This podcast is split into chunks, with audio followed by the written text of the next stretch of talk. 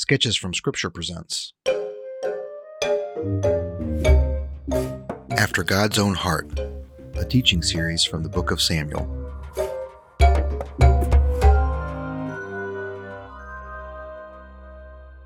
At the end of the book of Judges, the author writes In those days there was no king in Israel. Everyone did what was right in his own eyes. Israel was a nation, but not a kingdom. The spiritual leaders were corrupt and aloof, and the nation wandered far from God. Thanks to the desperate prayer of a woman named Hannah, her son, the prophet Samuel, became the leader, priest, and judge of Israel, and God called him to anoint a king, one who believed, acted, and ruled after God's own heart. Will a king unify an adulterous nation and bring them back to the Lord? This is the story of the book of Samuel.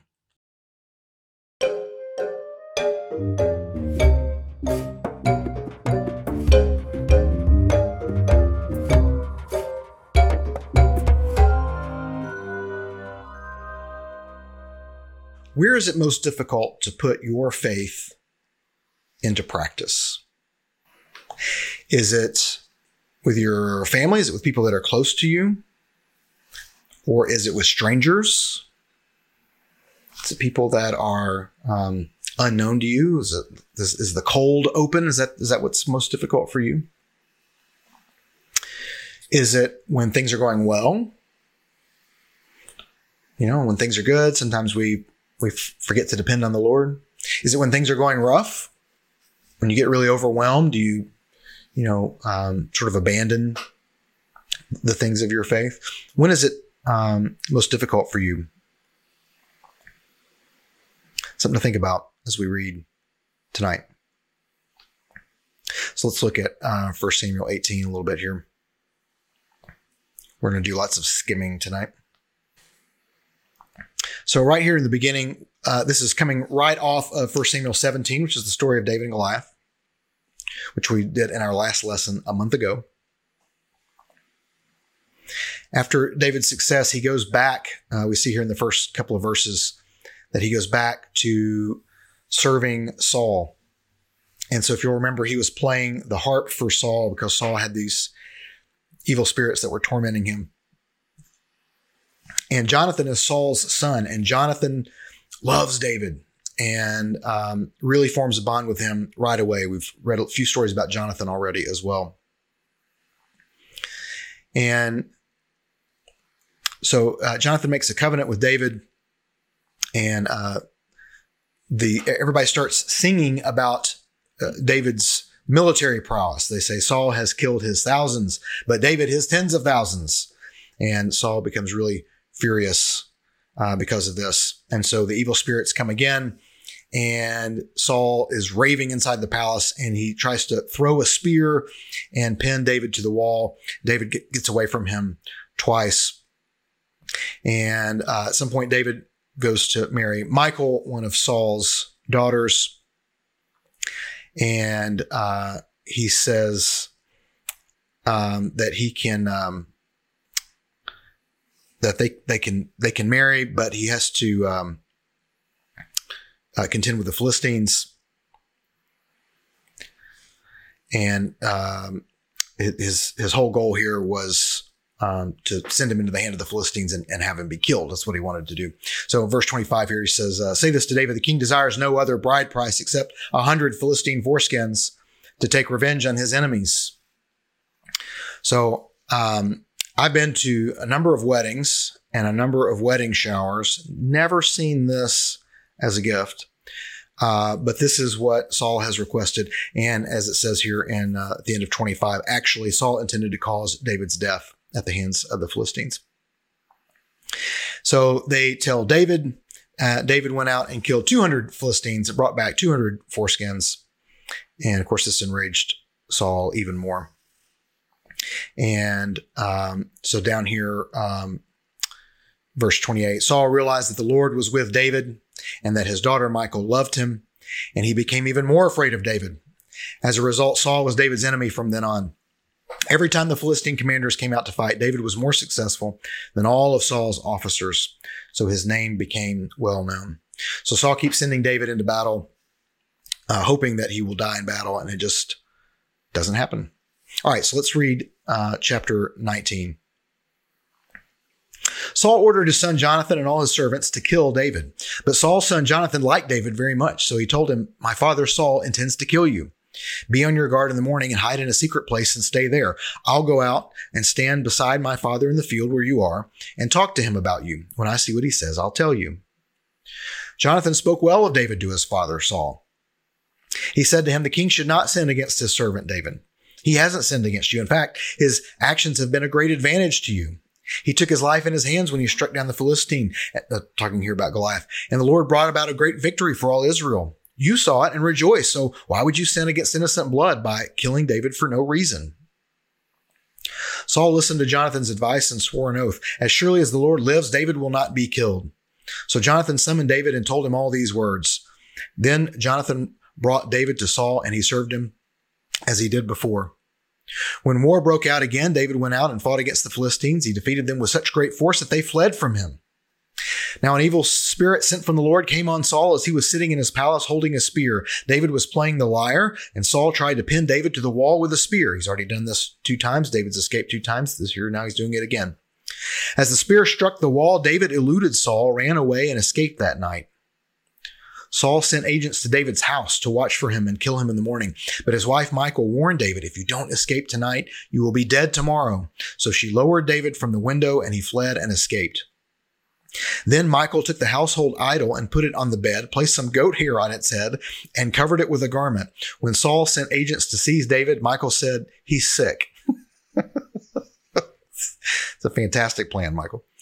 Uh, Sorry, it's getting me really tickled. Saul sent the agents back to see David and said, Bring him on his bed so I can kill him. so they're not even going to drag him out of the bed. They're just going to bring the whole bed and then Saul's going to kill him. It's like, why don't you just kill him in the bed? Anyway, it doesn't make sense.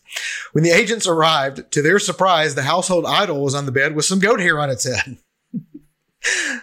Saul asked Michal, Why did you deceive me like this? You sent my enemy away and he has escaped.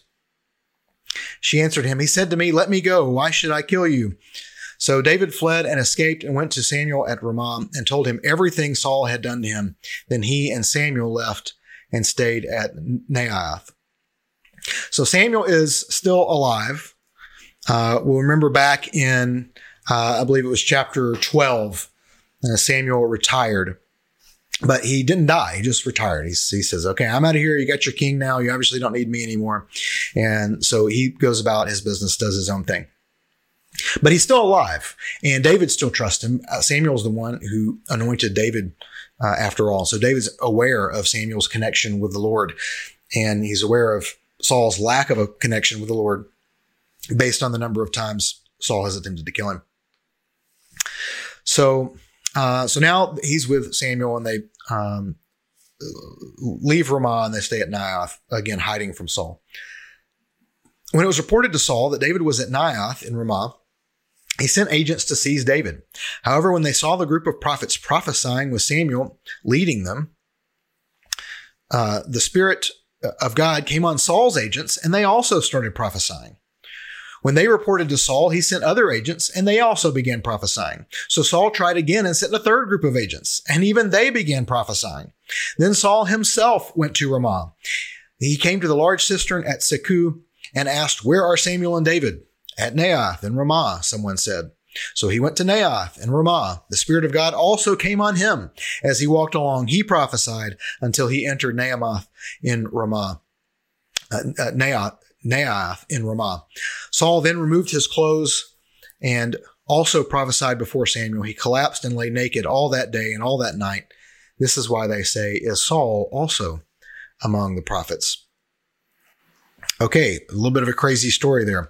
So we see this happen several times in scripture. We have already seen it in the book of Samuel once, where people began prophesying and uh, it's because the Spirit of God has come on them. And so one of the first times we saw it was after Saul was anointed king. Samuel sends him on his way, and he meets people with with food and, and, and drink for him, and they are prophesying, and that is sort of the sign that it's it's uh, showing that Samuel is speaking on behalf of the Lord.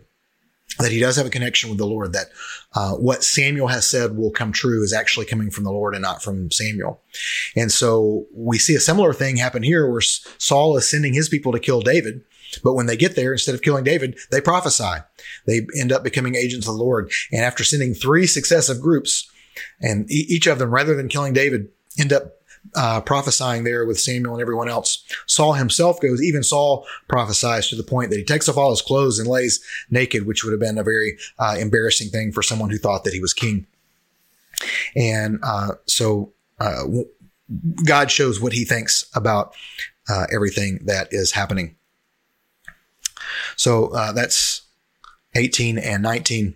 In chapter 20, Jonathan helps David. Jonathan performs a test and learns that indeed Saul does intend to kill David.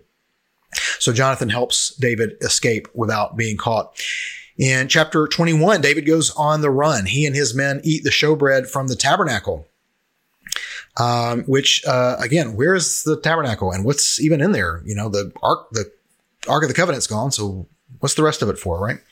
But uh, they eat the showbread. David also picks up the sword of Goliath. He says there's nothing like it. And uh, no one wants to harbor him for fear he will attack them. So he pretends to be insane as a way of getting away without starting a battle. And this reminds me a little bit of Hamlet, where Hamlet pretends to be insane, or does he go insane? There's sort of a little bit of a mix here. David's running, he's hungry, he's uh, being chased, he's a little crazy. And so we kind of have to ask, um, you know, is he pretending to be crazy? Or, you know, how far does this really go? So scripture tells us that he acted like the madman. So we'll look right here just at the end of chapter 21. It says, uh, David took this to heart and became very afraid of King Achish and, and of Gath. So he pretended to be insane in their presence. He acted like a madman around them, scribbling on the doors of the city gate and letting saliva run down his beard. Look, you can see the man is crazy, Achish said to his servants. Why did you bring him to me? Do I have such a shortage of crazy people that you brought this one to act crazy around me? Is this one going to come into my house? uh, this book is really funny to me. There's lots of really funny parts of this book. So that's one thing that I want to, to remember and, and um, explore while we're going through the book of Samuel. Not just look at the people, not just look at the history, not just look at the theology and things that are there. We can learn all of those things from it. But first, our first interaction with it is it's a story. It's a story that we're hearing. And the story, you can't tell everything that happens when uh, of an event.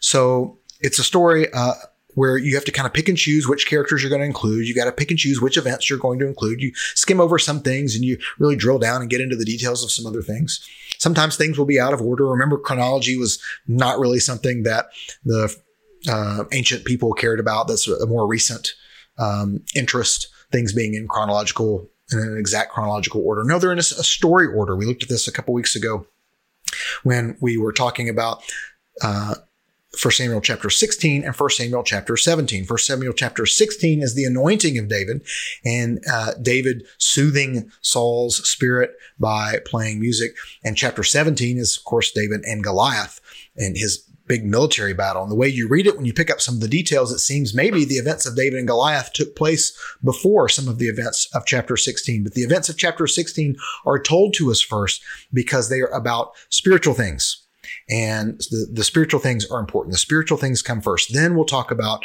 the things in the physical world, the things, the military things, the, the, the, the warrior king type things. And so we want to look at the storytelling because the storytelling is always informing us um, about what we're, how we're supposed to understand what it is that we're reading. So it's not just a history book where we're just picking out events that happen, and it's uh, not just a theology book where it's telling us uh, about characteristics of God. Instead, it's telling us a story and it's uh, giving us all the tools that we need to sort of involve ourselves in the storytelling by uh, making um, inferences from from the implications. So when I find a section like this at the end of chapter 21, that's just funny. Uh, it just reminds us that this, this is a story and it's meant to be entertaining and it's meant to be engaging and it's meant to be compelling so that you'll listen, so that you'll be drawn in, so that you'll remember the characters and so that you'll remember some of the story events that happen.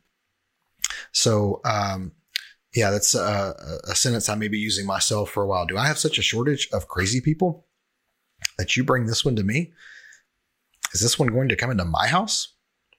Been saying that a lot lately with people delivering food, knocking on the door. Is this one going to come into my house? Okay. Um, so that's chapter 21. Chapter 22. Saul chases David. Uh, upon hearing he had contact with the priest, he confronts all the priests who are unaware of the feud between Saul and David. Saul demands his men kill all the priests. This is bad news. This is not good, right? Well, Saul's men refuse. Like they start to kind of clue in that wait a minute, you know, we follow orders up to some point, but at some point we're asked to do something that doesn't seem right. Uh, Saul's men refuse to kill the priests. So he's uh, Saul has this guy with him, Doeg, the Edomite. Uh, it's probably pronounced Doeg. I like calling him Doug. I don't know. It makes him seem not very frightening, even though he's a terrible, frightening, evil person. Uh, so he makes Doeg or Doug. He makes Doug the Edomite uh, kill all the priests. 85 priests in all, still wearing their priestly garments. Saul has gone from being the king of the nation of Israel to a, a terrorist against the nation of Israel. So uh, Doeg the Edomite kills 85 priests, all still wearing their priestly garments. Then he goes into town, kills all their families, kills all their livestock. That was something that Saul was unwilling to do when it was a command from the Lord. Remember King Agag? Remember uh, Saul? Uh, the Lord sent Saul to, to, to wipe out that, that that whole people and not take any plunder or anything. And yet they they brought back all this livestock. He didn't kill King Agag. Samuel had to do it. Um, Saul was unwilling to do it to enemies, enemies of Israel, enemies of God, a uh, violent and horrible people, genocidal people, the Nazis of their day. Saul was unwilling to do that. But now he's killed 85 priests, their families, and their livestock. And only one, only one son, Abiathar, escapes. And he escapes to tell David what has happened. David feels responsible for the deaths and he promises to protect Abiathar. In chapter 23, we learn that Abiathar has also brought the ephod with him. So remember the, the, the priest would wear the ephod that's got the jewels, the 12 jewels that represent the 12 tribes of Israel. It's also got uh, the pockets in it with the, the, the the, the two stones that somehow are used in understanding uh, sort of yes or no answers from the Lord. So um, Abiathar has the ephod with him, so this sets him up as the only priest, as, as an acting priest. And David now has a way to consult the Lord because he's got the ephod. So David and his men, though few and frightened by this point, continue to protect villages from the Philistines, but it remains hard for him to stay hidden from Saul. So this cat and mouse game ensues, and uh, Saul keeps chasing David, just missing him. And the chapter ends with David hidden among the caves at En Gedi. And so that brings us to 1 Samuel chapter 24. And so we'll go to 1 Samuel chapter 24 next. Uh, while I'm turning there, while you're turning there, I'll just say that I've been also to the caves at En Gedi or caves like them in the area of En Gedi. And um, they're very high. They're very, very tall. And so you, you have, um, they're, they're, probably maybe three, three, four stories, uh, three or four stories tall. And they're just sort of sheer rocky cliffs. They just come down at just a little bit of an angle, but they're almost straight down. And there's kind, they're kind of tiered just a little bit. There's just enough of a, of a ledge in some places for some of the, the mountain goats and things to climb on, but be very difficult for, for humans, for most, most people. Uh, but occasionally there'll be a place where there'll be a hole and there'll be a cave that will go way back in the side somewhere. And those caves go uh, deep and go down.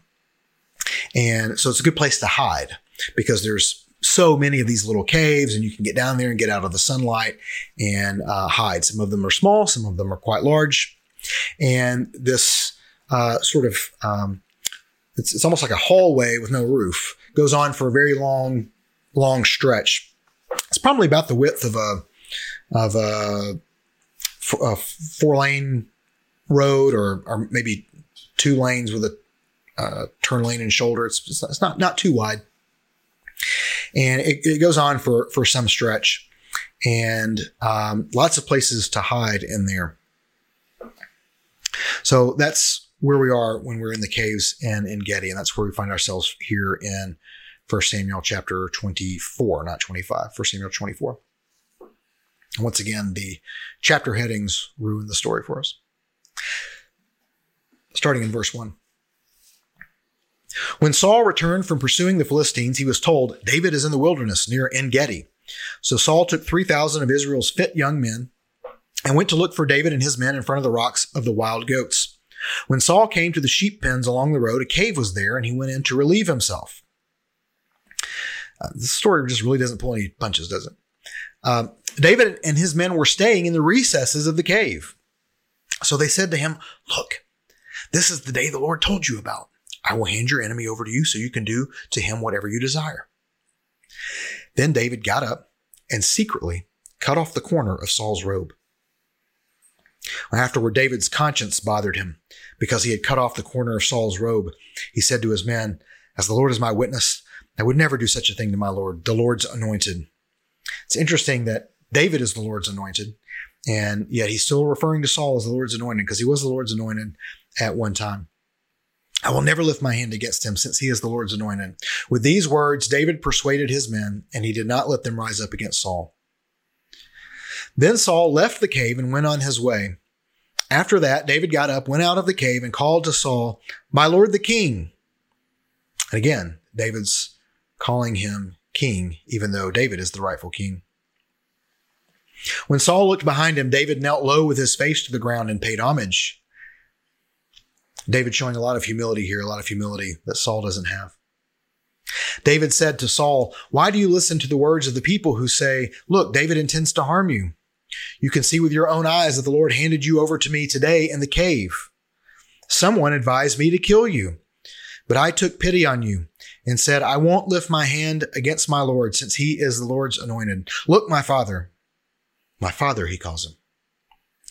Look, my father, look at the corner of your robe in my hand, for I cut it off, but I didn't kill you. Uh, uh, again, I think this is obvious, but he, he has cut off the corner of the robe to show I could have killed you. I didn't, but I could have. Uh, recognize that I've committed no crime or rebellion.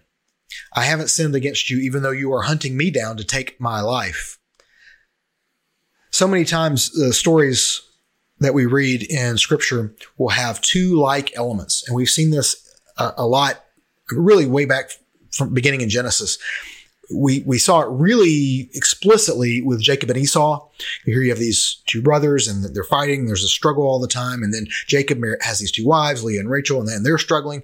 And uh, but but you can even see it uh, right in the very beginning of Genesis, where you have the light and the darkness in scripture, you will have things that are put next to each other. And the whole point of having them both there is so that you can compare and contrast. Saul and David, who was anointed? Well, they both were. Saul and David, who is king? Well, they, they both have been anointed to be king. Uh, who's the great warrior? Well, well, they both are. Um, but, uh, what's their life like now? What's going on now? Saul is now, uh, left his obedience to the Lord. He's taken things into his own hands. He's he's committed um, uh, rash acts and uh, made wild oaths and just sort of done things on his own terms and not not consulted the Lord, not listened to the Lord. Whereas Samuel's first response is to uh, check with the Lord, is to uh, pray about things, and Samuel has.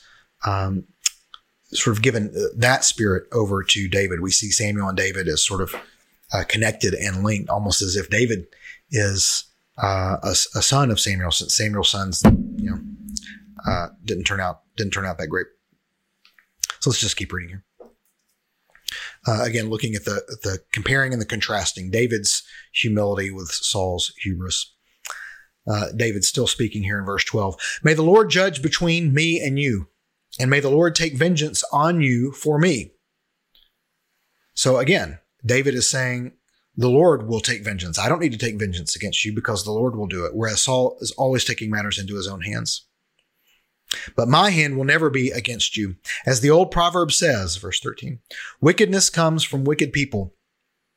My hand will never be against you. Who has the, uh, who has the king of Israel come after? What are you chasing after? A dead dog? A single flea? May the Lord be judge and decide between you and me. May he take notice and plead my case and deliver me from you.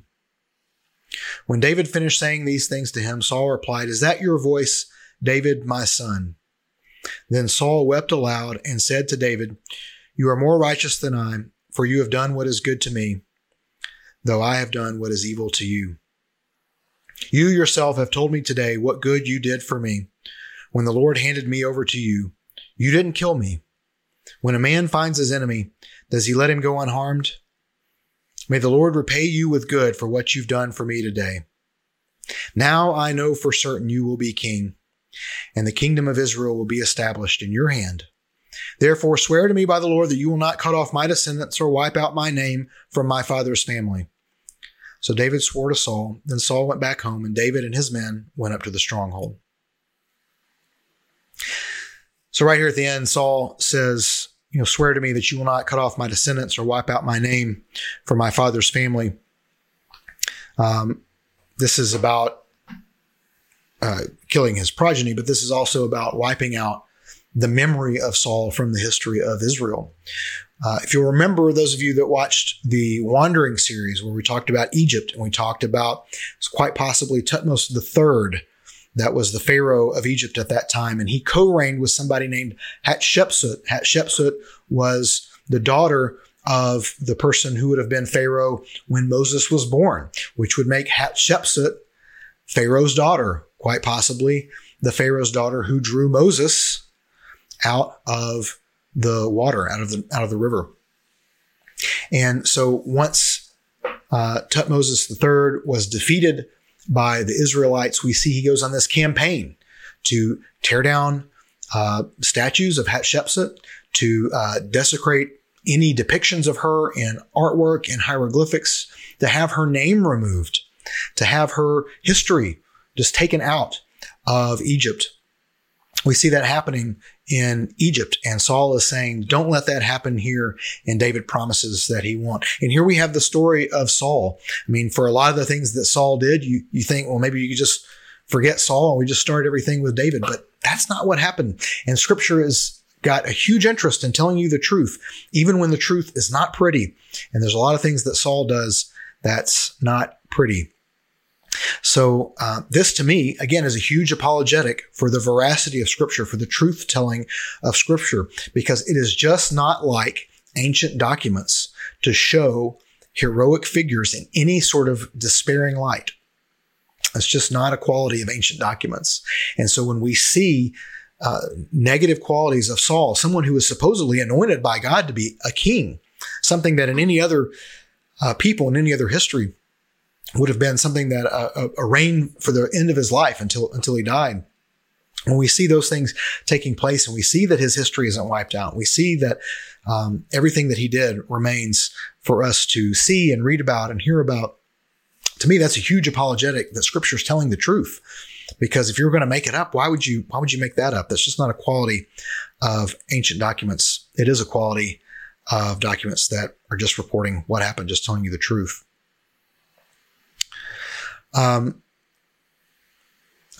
there's also a humility thing here. Saul has been trying to kill David for a long time. And when David finally has the chance to kill him in what anybody would say was justified, he'd be killing an enemy of the Lord, be self defense. David doesn't do it. And he doesn't do it because he's the Lord's anointed. Now we know that the Lord has removed his hand from Saul. We know that the Lord has sent evil spirits to Saul. And certainly David knows that too. David's been in the room with him. David's been in the room when Saul has had his fits of rage. And yet David displays such humility in response to this confrontation with Saul that Saul relents, that Saul uh, repents essentially and says, um, you know, apologizes for trying to kill him. Um, and I wonder, uh, is there any other way that David could have gotten that response from Saul? Is there any other way? When David calls him my father, and the first thing that, that Saul says, David, is that you, my son? And that dialogue there uh, tells us the power of that humility, uh, the power of um, having power over someone and, and not exerting it and not using it. There's there's a lot of things going on in the world right now that weren't going on a month ago when we last did this series.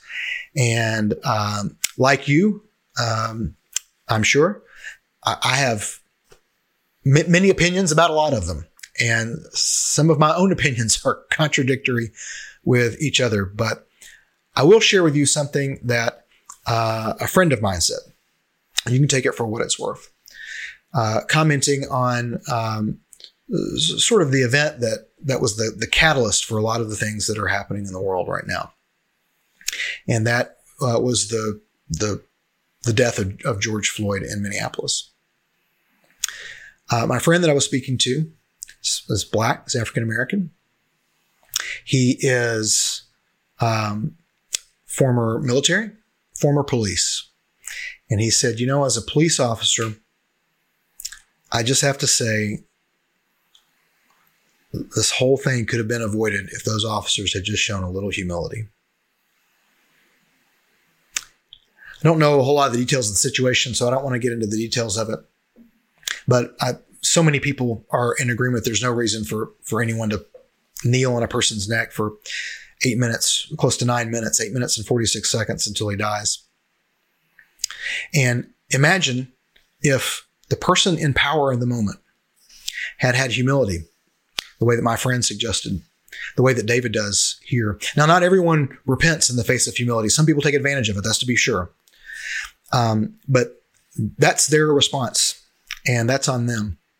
What we see here is we see two people, two people that have a, a, lot of the same things going on. They're both anointed by God. They're both given a position by God. They're both given an appointment by God. One of them takes matters into his own hands, does things rashly, does not consult the Lord.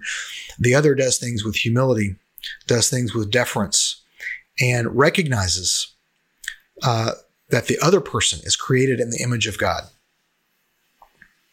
And so um, I, I think that's that's one thing that we can really take away from this story that that matters to us right now in this present time is um, recognizing that every other person, no matter their choices, no matter the evil they commit, no matter the horrible things they do, every other person on earth is created in the image of God. And we've seen this back in Genesis. Because everyone's made in the image of God, all human beings are capable of doing good things, capable of, of great good. Uh, but also, all humans have uh, the, the, the nature to sin and to, to choose to do selfish things and to take matters into their own hands. And this is the eternal question of Scripture. Which will you be? Will you be the one who grasps and holds on to the image of God, or will you be the one who grasps and holds on to uh, the image of the world? Uh, it's very interesting here that uh, it's just making me laugh even thinking making me laugh even thinking about it. Michal makes the the the dummy in the bed from one of the household idols and puts goat hair on it. and this somehow fools them for some time. Uh, maybe it was a large idol. I don't know. Maybe they didn't get, get a close look. But um, it's interesting that when uh, David is scared that he's going to lose his life and, and therefore lose his position as king, he runs for the tabernacle. He runs to the house of God. When Saul is afraid that he's going to lose his position as king, he runs to this, this idol, this idol with goat hair on it. It's in bed, asleep, doing nothing. And so the eternal question of scripture is always coming back to us. Which person are we going to be? Uh, what are what are we going to choose? Are we going to reach for the house of God, or are we going to reach for um, the things that that pacify us? Are we going to reach for uh, that which comforts or for that which saves? Are we going to try and prop up our life by getting by, or are we going to declare ourselves dead and look for life only in Christ? This is the choice of Scripture all the time. It's giving us these two different things. Will we show humility? Will we recognize the, the, the, the inherent holiness that is in other people because they're made in the image of God?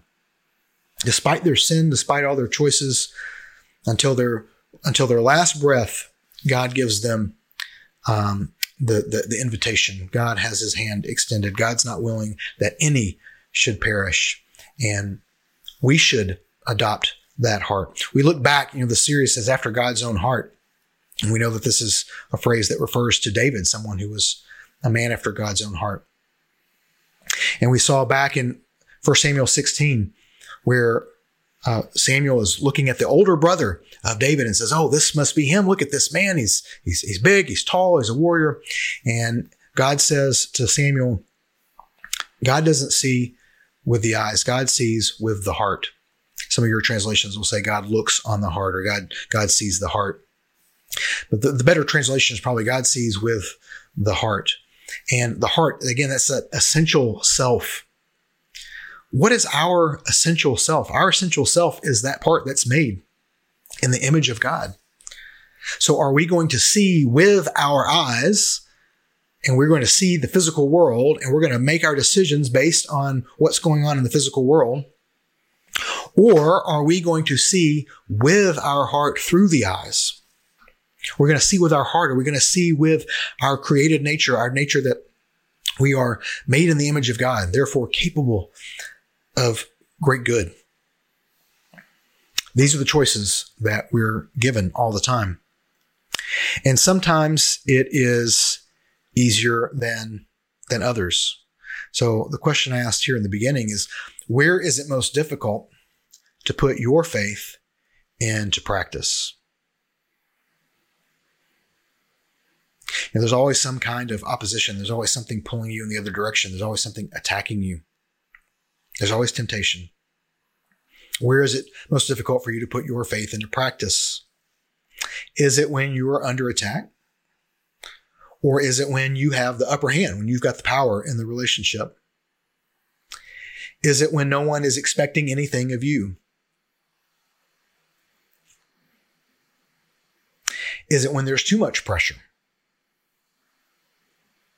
Is it when people are questioning your authority or your identity or your worth? When is it most difficult for you to put your faith into practice?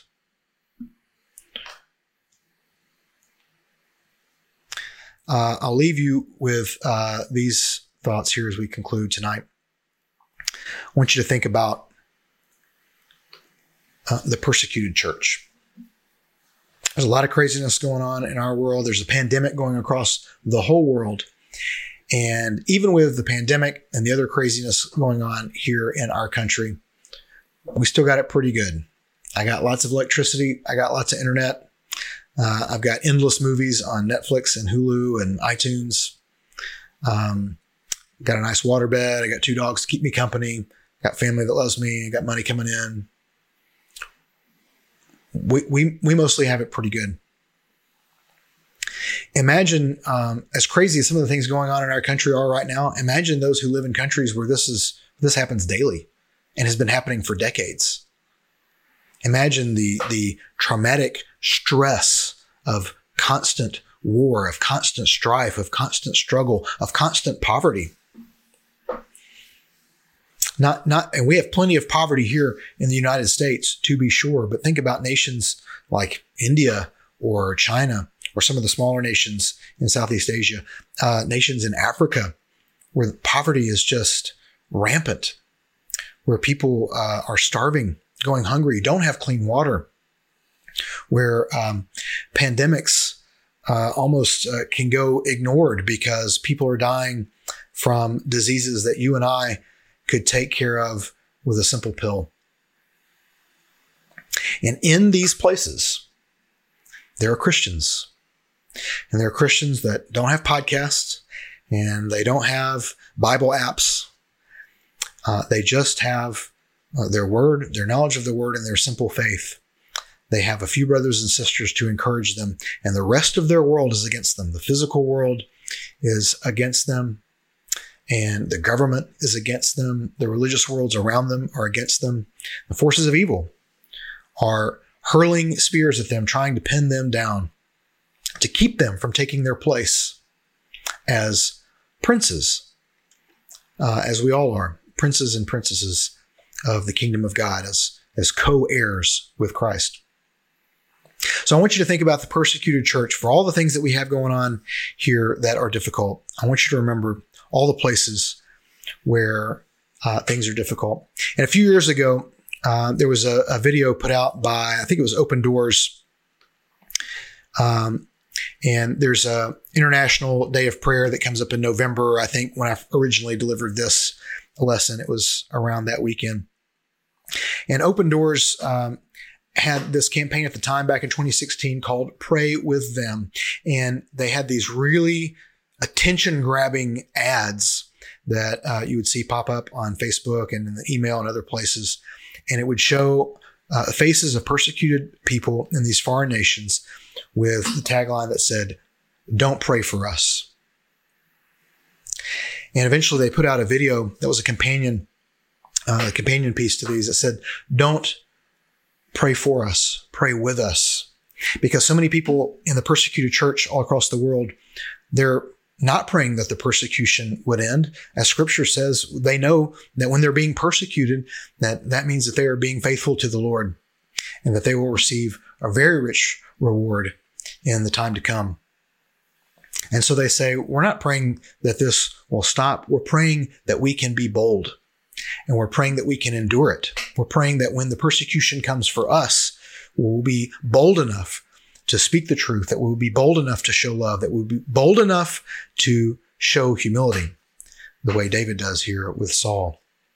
They say, don't pray for us, pray with us. Pray with us and help us be strong. Where do you find it most difficult to be strong in your faith? When do you find it most difficult to be strong in your faith? And uh, let's think about how your brothers and sisters, those of us around you, can can help you during those times. And when you come into those tough times, when you come into difficult circumstances, when you come into opposition, when you come into the spirits slinging the spears at you, trying to pin you down? Do you pray for safety or do you pray for boldness? Do you cling to the world or do you run for the house of God? Sketches from Scripture is a production of Parabolos, the production company of author and filmmaker Paul Andrew Skidmore. Subscribe to this podcast and more at skidmore.substack.com.